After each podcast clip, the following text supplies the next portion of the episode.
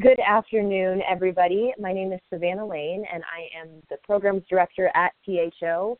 Just wanted to provide a little bit of an introduction about THO, what we are doing in light of everything that is developing right now in regards to COVID 19, and our program today, of course. So, THO, if you are not familiar, is a young independent nonprofit, uh, 501c3 that promotes discussion and dialogue surrounding U.S. Turkey relationships. We organize events, programs, research, and publications surrounding a variety of six critical issues surrounding the U.S. Turkey relationship, including security, education, humanitarian aid, energy, economy, technology. And of course, now, in light of everything that is happening, uh, we are moving towards virtual events, webinars, and teleconferences. We have a robust number of programs, including THO contributors, academic liaisons, and non resident fellows from around the world. So every week we are putting out new research, uh, new articles, analysis, op eds, and briefings on uh, a range of issues, not just surrounding U.S. Turkey relations, but foreign policy in general. So stay tuned with everything that is coming up on our website. You can find more information at www.turkheritage.org. And we are also releasing a new podcast this week. So we are going to be keeping you all up to date and doing our best uh, as the rest of the world uh, to transition to uh, you know really a more virtual and uh, you know connected digital world than ever before. Today we have a really interesting conversation. Uh, we're going to be hosting uh, a really interesting speaker on the latest developments of Syrian refugees and Turkey's ongoing response, featuring Dr. Mehmet Gulluoglu. Um, I do want to let you all know that this recording will be, uh, podcast will be recorded. So we are going to have this featured on our website. We're going to have a full summary uh, as well, but I did want to mention before we dive into introductions and uh, the speaker today, let him brief you all and have time for questions at the end. I did want to let you know that we have another upcoming event very soon next Tuesday, April 7th, 2020. We're going to host uh, Dr. Stephen Sestanovich. He is the professor for the practice of international diplomacy at Columbia University, and it's going to be a conversation on transatlantic relations. So while we are all uh, learning how to work remotely and uh, transitioning in this time, we want to make sure that we are providing you all with uh, the best resources, uh, you know, dynamic conversations that we can, and uh, you know, a more interesting uh, top topic of conversation, not just the latest developments in COVID 19, but really what else is uh, impacted around the world from this situation. I know that our guest speaker will be joining us in one minute. Uh, but I do want to let you all know just a little bit about the speaker and then how today's teleconference is going to work. So, Dr. Mehmet Gulluoglu is the president of AFAD, which is Turkey's Presidency of Disaster and Emergency Management Authority. AFAD is the disaster and emergency management of the Presidency of Turkey. They were established in 2009 to take necessary measures for an effective emergency management and civil protection issues uh, in Turkey, uh, surrounding Turkey and nationwide issues. The presidency conducts uh, pre incident work such as preparedness, mitigation, and risk management. During incident work, they, they focus on response, post incident work such as recovery and reconstruction, and more. Obviously, uh, they are dealing with a lot, as is the rest of the world, in responding to uh, this worldwide pandemic. Um, but before assuming this role of AFAD president, Dr. Gulluoglu worked as Director General of Turkish Red Crescent from 2013 to 2017, and he has also actively taken part in many of the world's crisis regions and projects related to Syrian refugees and people of need in Turkey. Uh, so I will turn over to him in just a moment. We're thrilled to have him speak to us today, but I wanted to let you all know that the way this is going to work is uh, Dr. Gulluoglu is going to provide a briefing um, on everything that is happening surrounding the latest developments of the Syrian refugees and Turkey's response. And pending time, uh, hopefully we will have time for audience questions. So I will cue you again at the end, but if you have uh, if you have a question, you will be able to click your keypad and do one, two, three, four, or five on your keypad, either one, and you will be able to be queued in for a question. So I am going to turn it over to Dr. Gulluoglu. Thank you so much for joining us today. We really appreciate you giving us the latest developments from the ground there in Turkey.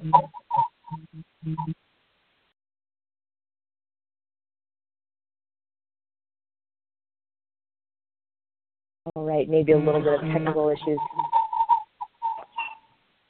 Uh, hello, can you hear me? Perfect. Yes, go ahead. Thank you so much. Yes, thank you very much. Eh, and sorry for five minutes. Eh, first of all, let me to, eh, I mean, introduce, or you already introduced myself and also about our role. Currently, I am the head of AFAD. AFAD is Turkey's Disasters and Emergency Management Agency, but also dealing with humanitarian needs on behalf of Turkish government. And our activities, uh, for seven years, we were dealing with uh, Syrian refugees in Turkey, uh, which are under temporary protection. From March 2011 to March 2018, AFAD was responsible for camps and for urban refugees in all around Turkey. And since the operation started in September 2016, AFAD is responsible also for humanitarian activities inside Syria. For Idlib, I want to make an, I mean, short briefing about what's happening and what's happened, and I want to remind you what happened in the last two, three years. Because if you want to understand what's happening for today Idlib, we should look for three years, what happened in the last three years.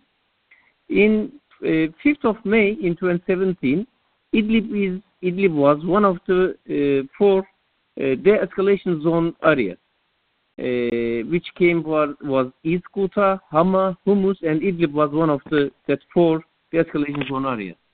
And in this time period of time, you know, we all followed about what happened in Sochi, what happened in Astana, uh, the meetings in Ankara, the meetings in Moscow, in Tehran, and different places of this process.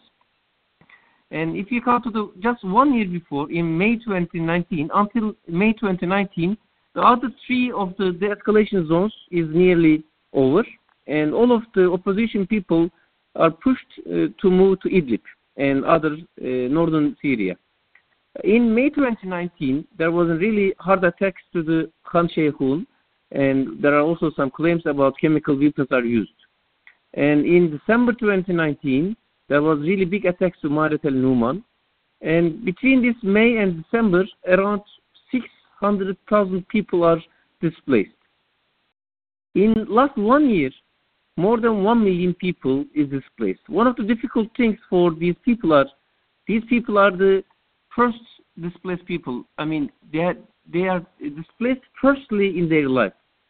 Inside Syria or the refugees in Turkey, in Europe, or in Jordan, or in Lebanon, they are not displaced in the first problem. They are displaced maybe two times, three times, four times in the country. They were IDPs, and then they are displaced to the other countries, and then to the Europe.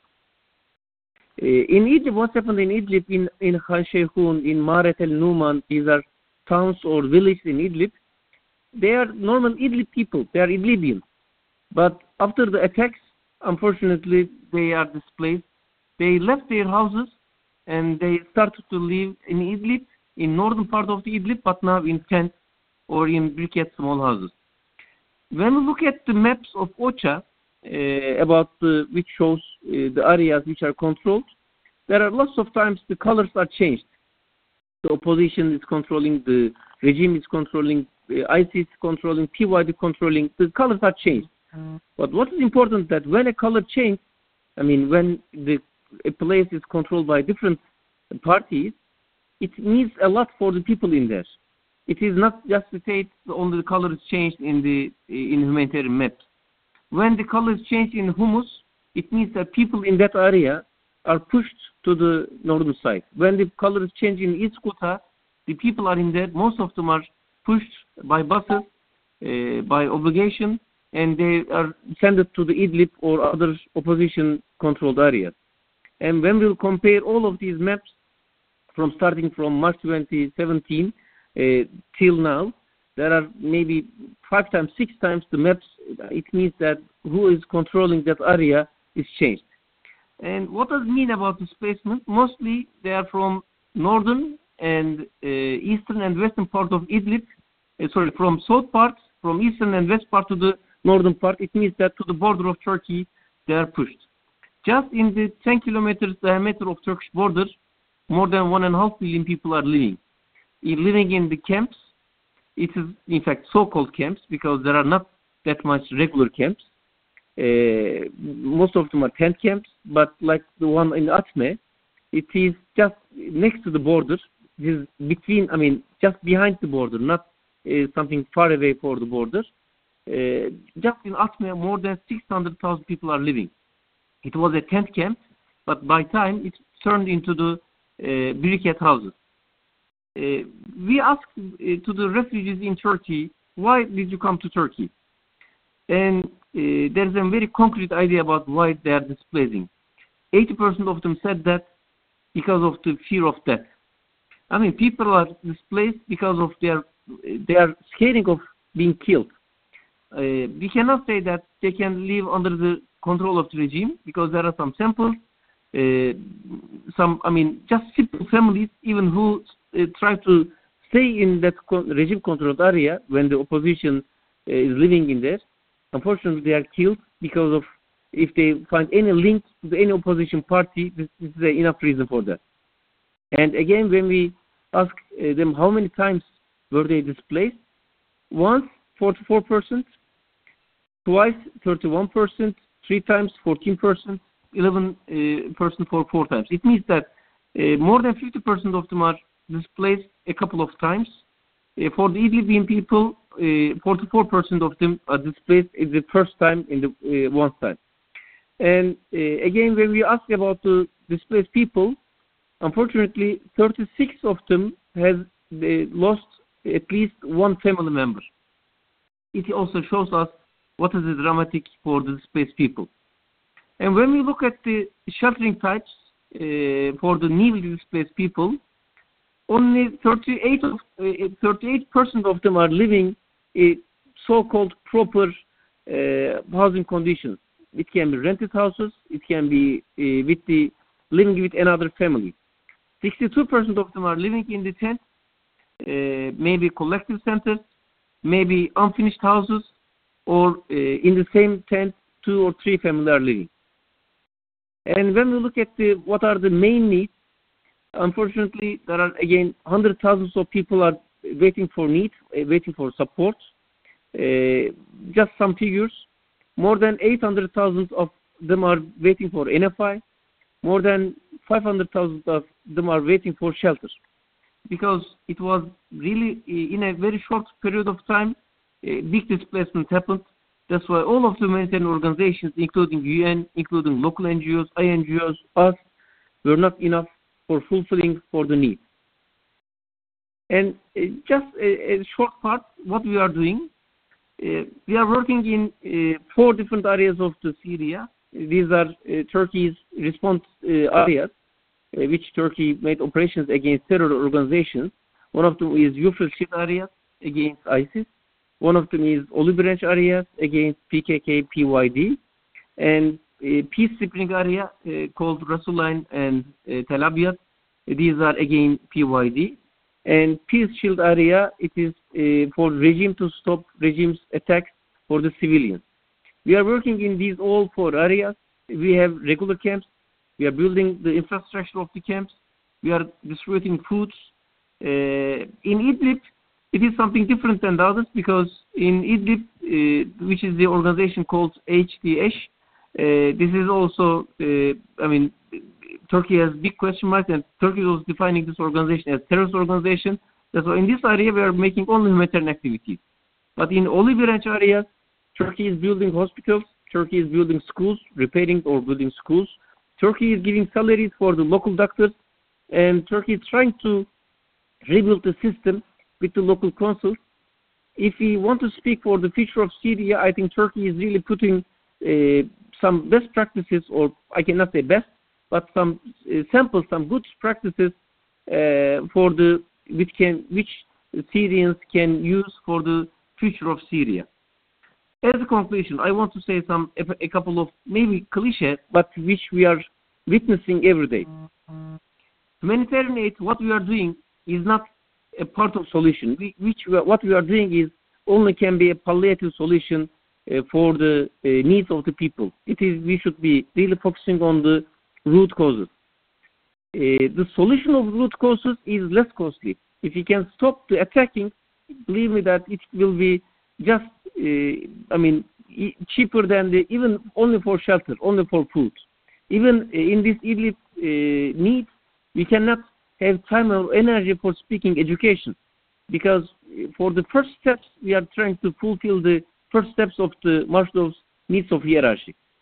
Humanitarian actors should put pressure on politics. I know that some of uh, the audiences are from maybe humanitarian actors or the advocacy agencies. These are really important because sometimes politics, politicians may think differently. But when we discuss about, when we look from the parts of the civilians, I think we should be making uh, pressure on the politics and politicians. At the end, none of us uh, choose uh, where to. Uh, the danger of radicalization should not be ignored because at the end, I mean, when we look at, I'm not a terror expert, but when we look at the the history of the terrorism, it can find some reasons, it can find some sources from these kind of places. That's why the danger of radicalization shouldn't be forgotten. The situation like in Idlib, and at the end, a system should be established for fair burden sharing. Turkey is, as all of people knows uh, who are in uh, this uh, this speech, this conversation knows that Turkey is hosting about 4 million Syrians only. Plus, just more than 3 million people are in Idlib, and more than 1 million people are in Euphrates area and in uh, in Afrin region. That's why Turkey's efforts uh, cannot be enough for totally about 8 million people. Uh, these people need much more humanitarian uh, support, and that's why burden sharing must be really we should be covering for them for their needs. Otherwise, what happened in 2015? Turkey wanted uh, much more support for uh, a buffer zone or secure safe zone inside Syria, but couldn't uh, maybe be accepted by other countries, maybe coalition countries. Then in 2015, Europe's migration crisis started. It wasn't only limited with Europe's migration crisis, for all over the world, and much more million refugees uh, or IDPs uh, came on the result. If we uh, want to speak, I know that in these days, weeks, or months, all of us has different agenda, but at the end, people in Idlib, people in Yemen, people in Afghanistan, people in Iraq, it's also in the it should be in the agenda of the foreign policy. Uh, what's happening in Idlib shouldn't be forgotten, and we should be looking how we can create better solutions. Thank you very much. I hope that uh, what I said was understandable. Uh, and if there's any questions, I want to answer. Thank you so much. That was great. Uh, really appreciate your uh, briefing. I did want to, uh, as I mentioned, leave time for audience questions. So we have quite a lot of people on the call from U.S. government, foreign embassies, media, and think tanks. So again, this is a reminder, if you are interested in asking a question, go ahead on your keypad and dial any number one through five and you will be automatically added into the queue. I'm going to go ahead and turn it over to our first question from the queue.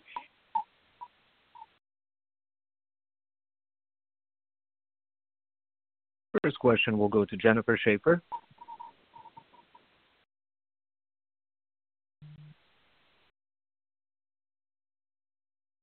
Jennifer, go ahead with your question. Sorry. Um, hi, my name is Jennifer. I'm a non-resident research fellow at THO. My question was, how does the coronavirus um, impact your ability to uh, administer aid and refugee services in Syria?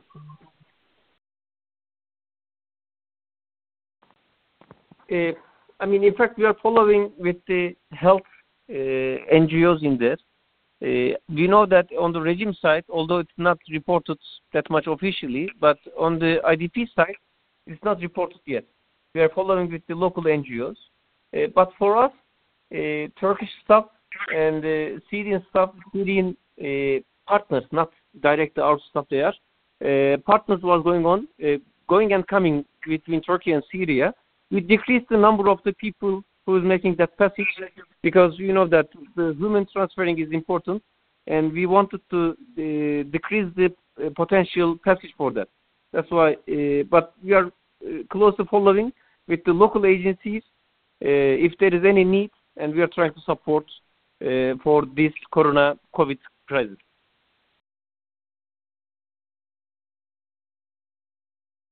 Thank you so much. Right, and we you. do have another one in the queue. We'll go ahead and queue the next question.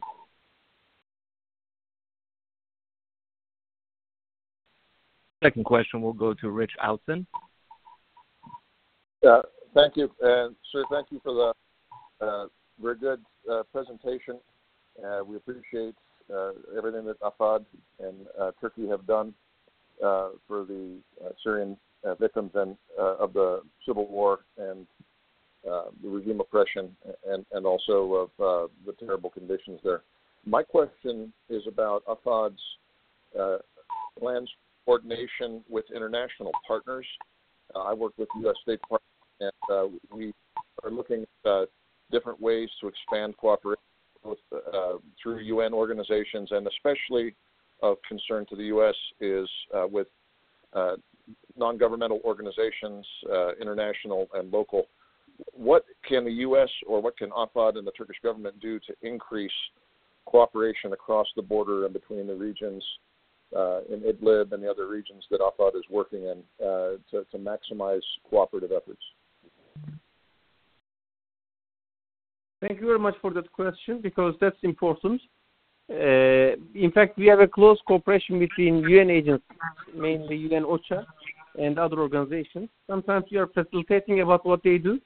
Sometimes we direct the work. Uh, we work not only for inside Syria, for their activities in Turkey. AFAD was one of the very important partners in the camps and for the urban refugees. For inside Syria, including Idlib, it is not that easy for UN organizations uh, to work because it is not an official area which regime is controlling or uh, like other areas. That's why it is not easy for them. Uh, but I think for the funding of the UN organizations, funding of the local organizations, it should be increased. That's why I can really depend on them, and I can say that there is a much more need with different mechanisms, including Uh, directly UN or uh, with different partners with different ways. Uh, what we can do, AFAD is also, yes, it's a government agency, but we are also an implementing organization. We are directly working with ourselves. We are directly working with our partners inside Syria. That's why if there is any possibility for traditional donors or traditional organizations, we are also ready for working inside Syria, especially like in shelters, like in food and main humanitarian activities. Eh, but definitely U.S. Eh, and EU, we are also asking for them for inside Syria because we really need burden sharing.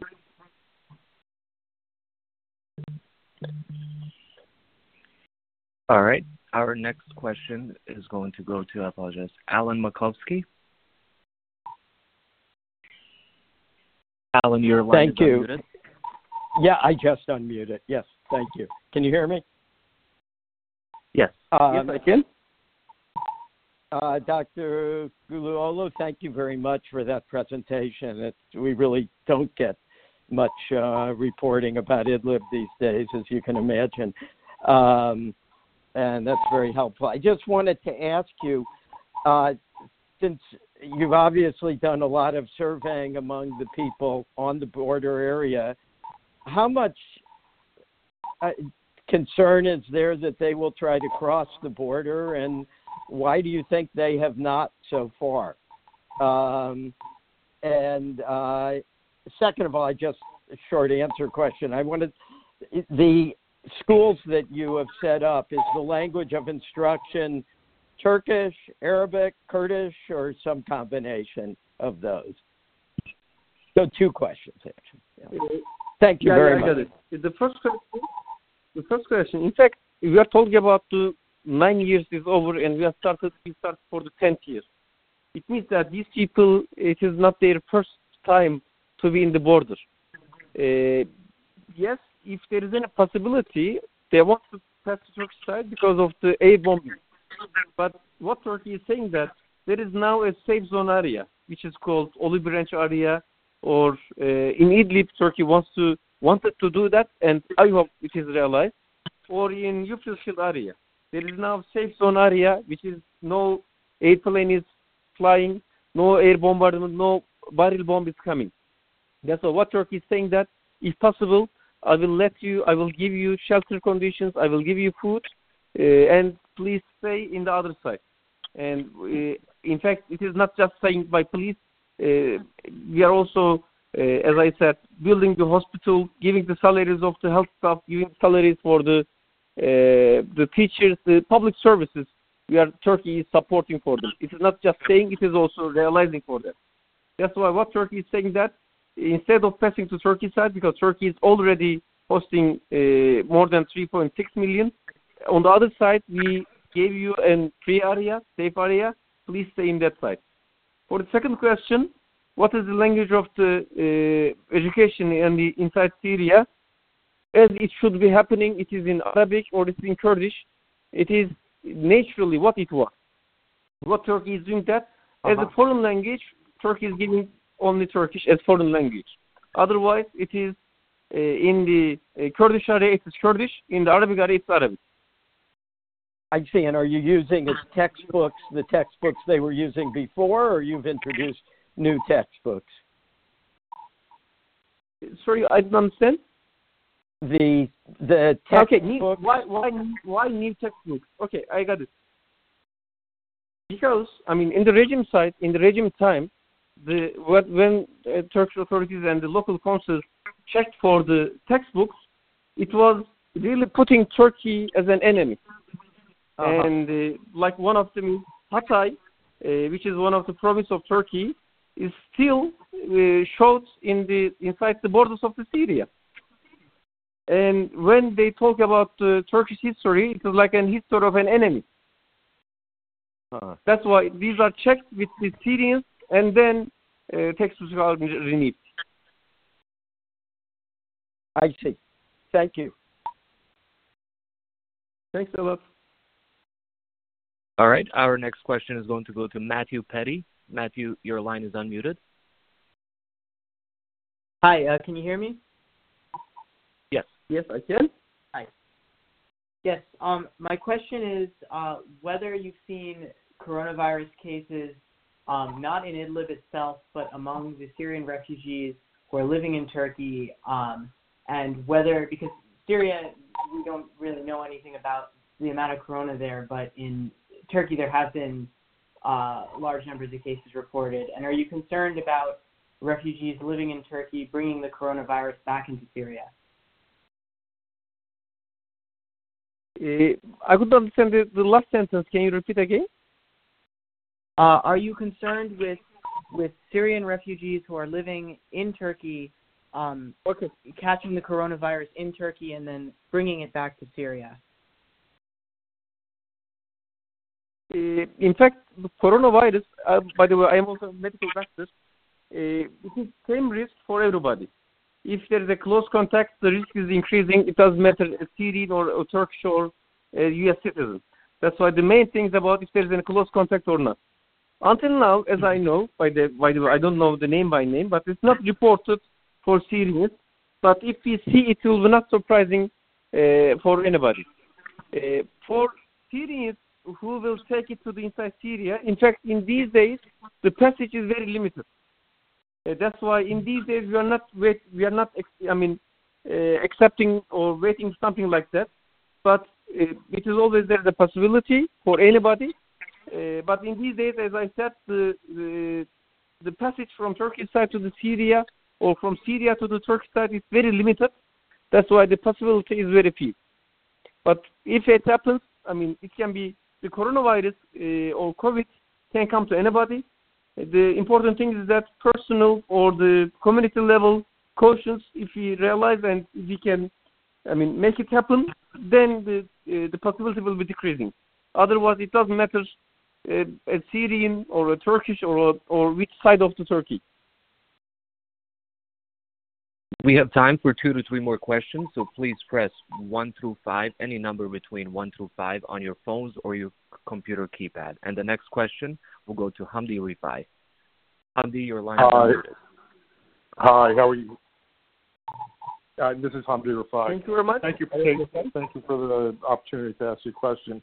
I, I guess my I'm wondering what role the U.S. is playing with Turkey and Idlib, if anything, to address the coronavirus situation, and whether you see that there's going to be any impact from the legislation that was passed in the U.S., the Caesar uh, Protection Act, whether that's going to affect uh, any of the ability to uh, to address issues in Idlib? Uh, what we have role uh, in Turkey, uh, in fact, there are, we have some uh, people who came from different countries into the quarantine for 14 days. And with Turkish Red Crescent and AFAD, we are responsible for their sheltering, for their nutrition, for their hygiene, and for their follow-up. Uh, until now, we hosted more than 20,000 people. Some of them has ended their quarantine period. Some of them are still under the quarantine period in Turkey. And also, uh, in Turkey, we have some cautions. Uh, we have some measures that, for example, one of them is that more than uh, who people, for elderly people who are over 65, there is a limitation for them to go outside. And with Turkish police, Turkish gendarmes, uh, with AFAD, with NGOs, with local authorities, we are uh, taking care of them. Uh, our teams also have a role in that.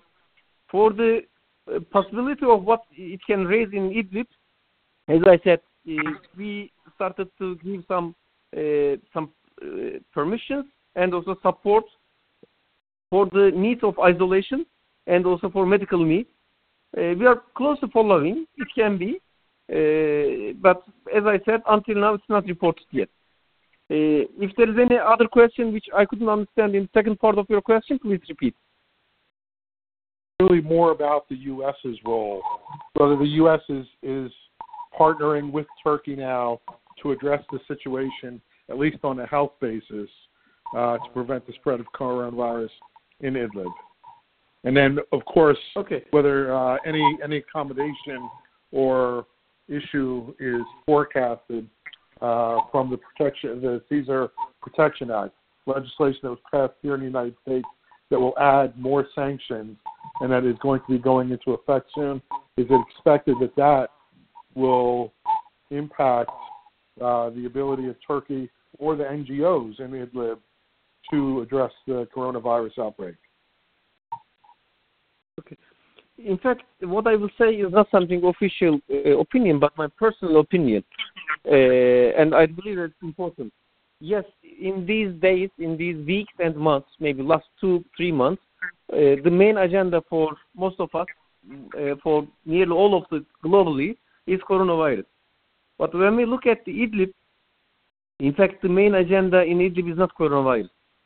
They still need uh, the main shelter needs. They still need the, I mean, for food security needs. They still need for basic health services and the basic basic humanitarian needs uh, still their uh, main agenda. Uh, yes, the questions for uh, or what we should do for Corona in Idlib, it's an important idea. It's an important thing we should be discussing. But still, in Idlib, uh, we are trying to build new briquette houses for them in the same speed as one or two months ago, because they still they are still uh, living under tents, and nobody knows how many months or how many years it can continue. Uh, we are at least we are trying to give them better conditions. I mean, compared to the tents uh, for living. And again, as all of the world knows, just a couple of months ago, we were looking for uh, even Turkish soldiers, Turkish martyrs we gave for the benefit of the civilians, for the saving of the civilians in there. That's why, unfortunately, still in Idlib, Corona is not the main agenda. But what we can do more, of course, how to make isolation, how to give better uh, health conditions, how to, at least for defining, uh, for diagnosing. Uh, I know that we are following, there are some tomographies that as I said, as medical doctor, we know that uh, from my friends also, uh, for diagnosis, not only the, the kits, I mean, PCR, DNA, or RNA-based kits are used, tomography is also used.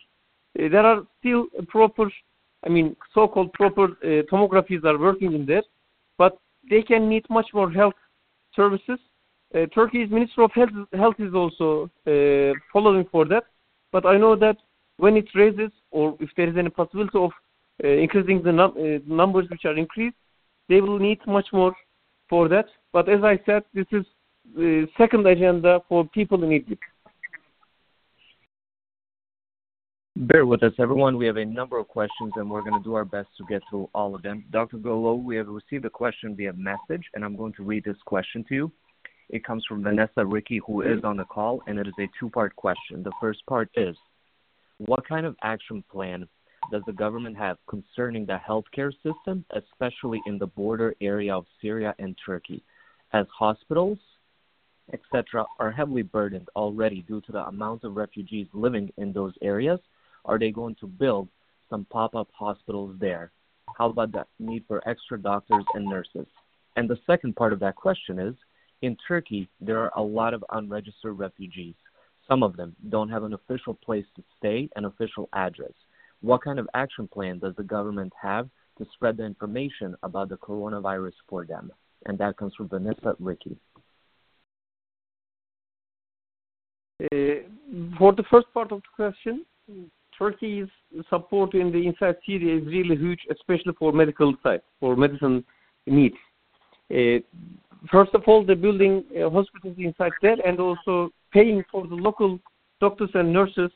I think will be one of the important power for if there is any need uh, for this corona uh, virus inside Syria. And for the uh, border, uh, as I said, uh, we decreased the passage of Turkish people or Syrian people who are working inside Syria. If Syrians are working inside Syria, we, are, want, we wanted them to stay inside Syria. And as I said, we decreased the number of Turkish citizens who are passing inside Syria. Uh, for the, I mean, refugees in Turkey who are not registered, I mean, as I said, we gave it this role two years ago to another department. But as I know, there are not that big numbers. But even for that big numbers, in Turkey, I think the health system is one of the, I will not be humble, one of the best system in the world. For emergency services, it is free for anybody. Uh, and for corona treatment, you don't pay any uh, money because this is a public health problem. Uh, the government cannot say that I will not treat you. That's why for anybody, including Syrian refugees uh, or anybody, it doesn't matter from which nation, if it is diagnosed and if there is any symptoms of the corona, it will be treated or they will be getting quarantine by Turkish government for free. All right. And next question goes to Fatma Aitach. Go ahead. Your line is unmuted. Fatma? Oh, sorry. Uh, can you hear me? Yes, I can, hear you, Fatma. Yes. Uh, uh, Mehmet Bey, uh, thank you very much for this presentation and uh, for the information you provided. I really, uh, I really wonder I mean, about the test, coronavirus test in in the in that region. So in I I just uh, looked the figures in the southeast area of Turkey. There are very limited number of coronavirus cases, but you know in that uh, refugee camps, uh, once it is seen, uh, for sure that it's going to be spread very rapidly. So I, my concern is, do, do we have enough tests for these camps and do we have enough health services in that area? I think somebody else also asked the same question. If you give more, more information, I will appreciate. Thank you. Sure, sure. Uh, in fact, the question, your question, uh, was more important two years ago, because two years ago the number of the people, the number of the Syrians living in the camps was 260,000.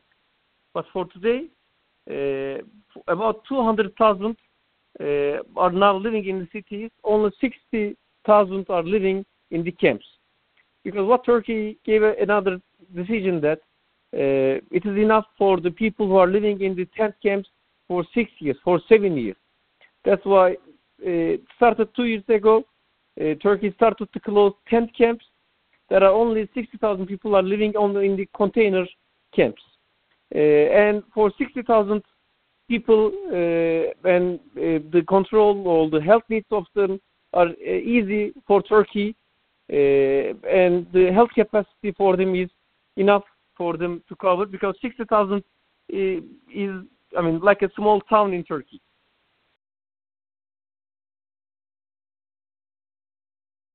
All right. And next question would go to Celine. Celine, your line is unmuted. Hi, um, Dr. Gulluoglu. Thank you so much for the information. Um, I have a question. I have seen the Afad camps before they were closed They were very well functioning camps. And um, uh, so now that they're emptied, what are those places being used for? And also another question um, related to this one is that I have seen a lot of um, makeshift camps from the uh, Syrians that are living in Turkey, living and uh, working in agricultural fields. And um, so uh, these camps, these makeshift camps, are in very dire situation. There's no running water, no toilets, um, no education. The children, pretty much, um, uh, a lot of them don't go to school. So um, I was wondering if AFAD is aware of this and if there's anything being done because um, uh, hygiene being the issue uh, at this time in point, protecting the hygiene and the health of those people is protecting everybody basically. Thank you very much for the question.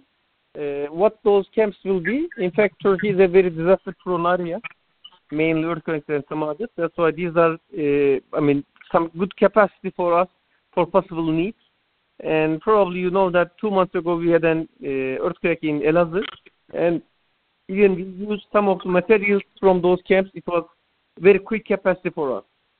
Uh, for the second part of your question, in fact, this is an uh, fact of Turkey for employees in agriculture and moving people from different cities for uh, employing in agriculture. In fact, it's not a disaster, and in, I mean, this is my opinion that we cannot call them as uh, makeshift camps because these, these are not, let's say that, I mean, 100 families or 100 tents. A couple of tents in different uh, different lands uh, for agriculture Turkey is already, I mean, not related to the these health conditions. Turkey is, was already planning something to change about uh, agricultural employees. In these days, Turkey is nearly every day or in every two days, Turkey is increasing the conscience and the uh, limitations for the people. Uh, for the uh, those people who are moving for the agricultural employing is also under the concern. we will have some uh, I mean, some measures and some activities. Uh, one of them is which will be covered under AFAD, will be the hygiene needs of them. Uh, I mean, for shower, for proper toilet conditions will be covered by AFAD. But this is not something just a problem for today. Thank you so much for all of your questions to the audience, and thank you so much, Dr. Gulluoglu, for your time today. This brief was very informative. I want to remind everyone that we do have a teleconference next week, April 7th, with Dr. Stephen Sestanovich. Stay up to date with everything THO is doing at www.turkheritage.org, and thank you all so much for joining this call. Thank you very much for all of uh, the questioners and the listeners, and uh, greetings from Turkey. Thank you.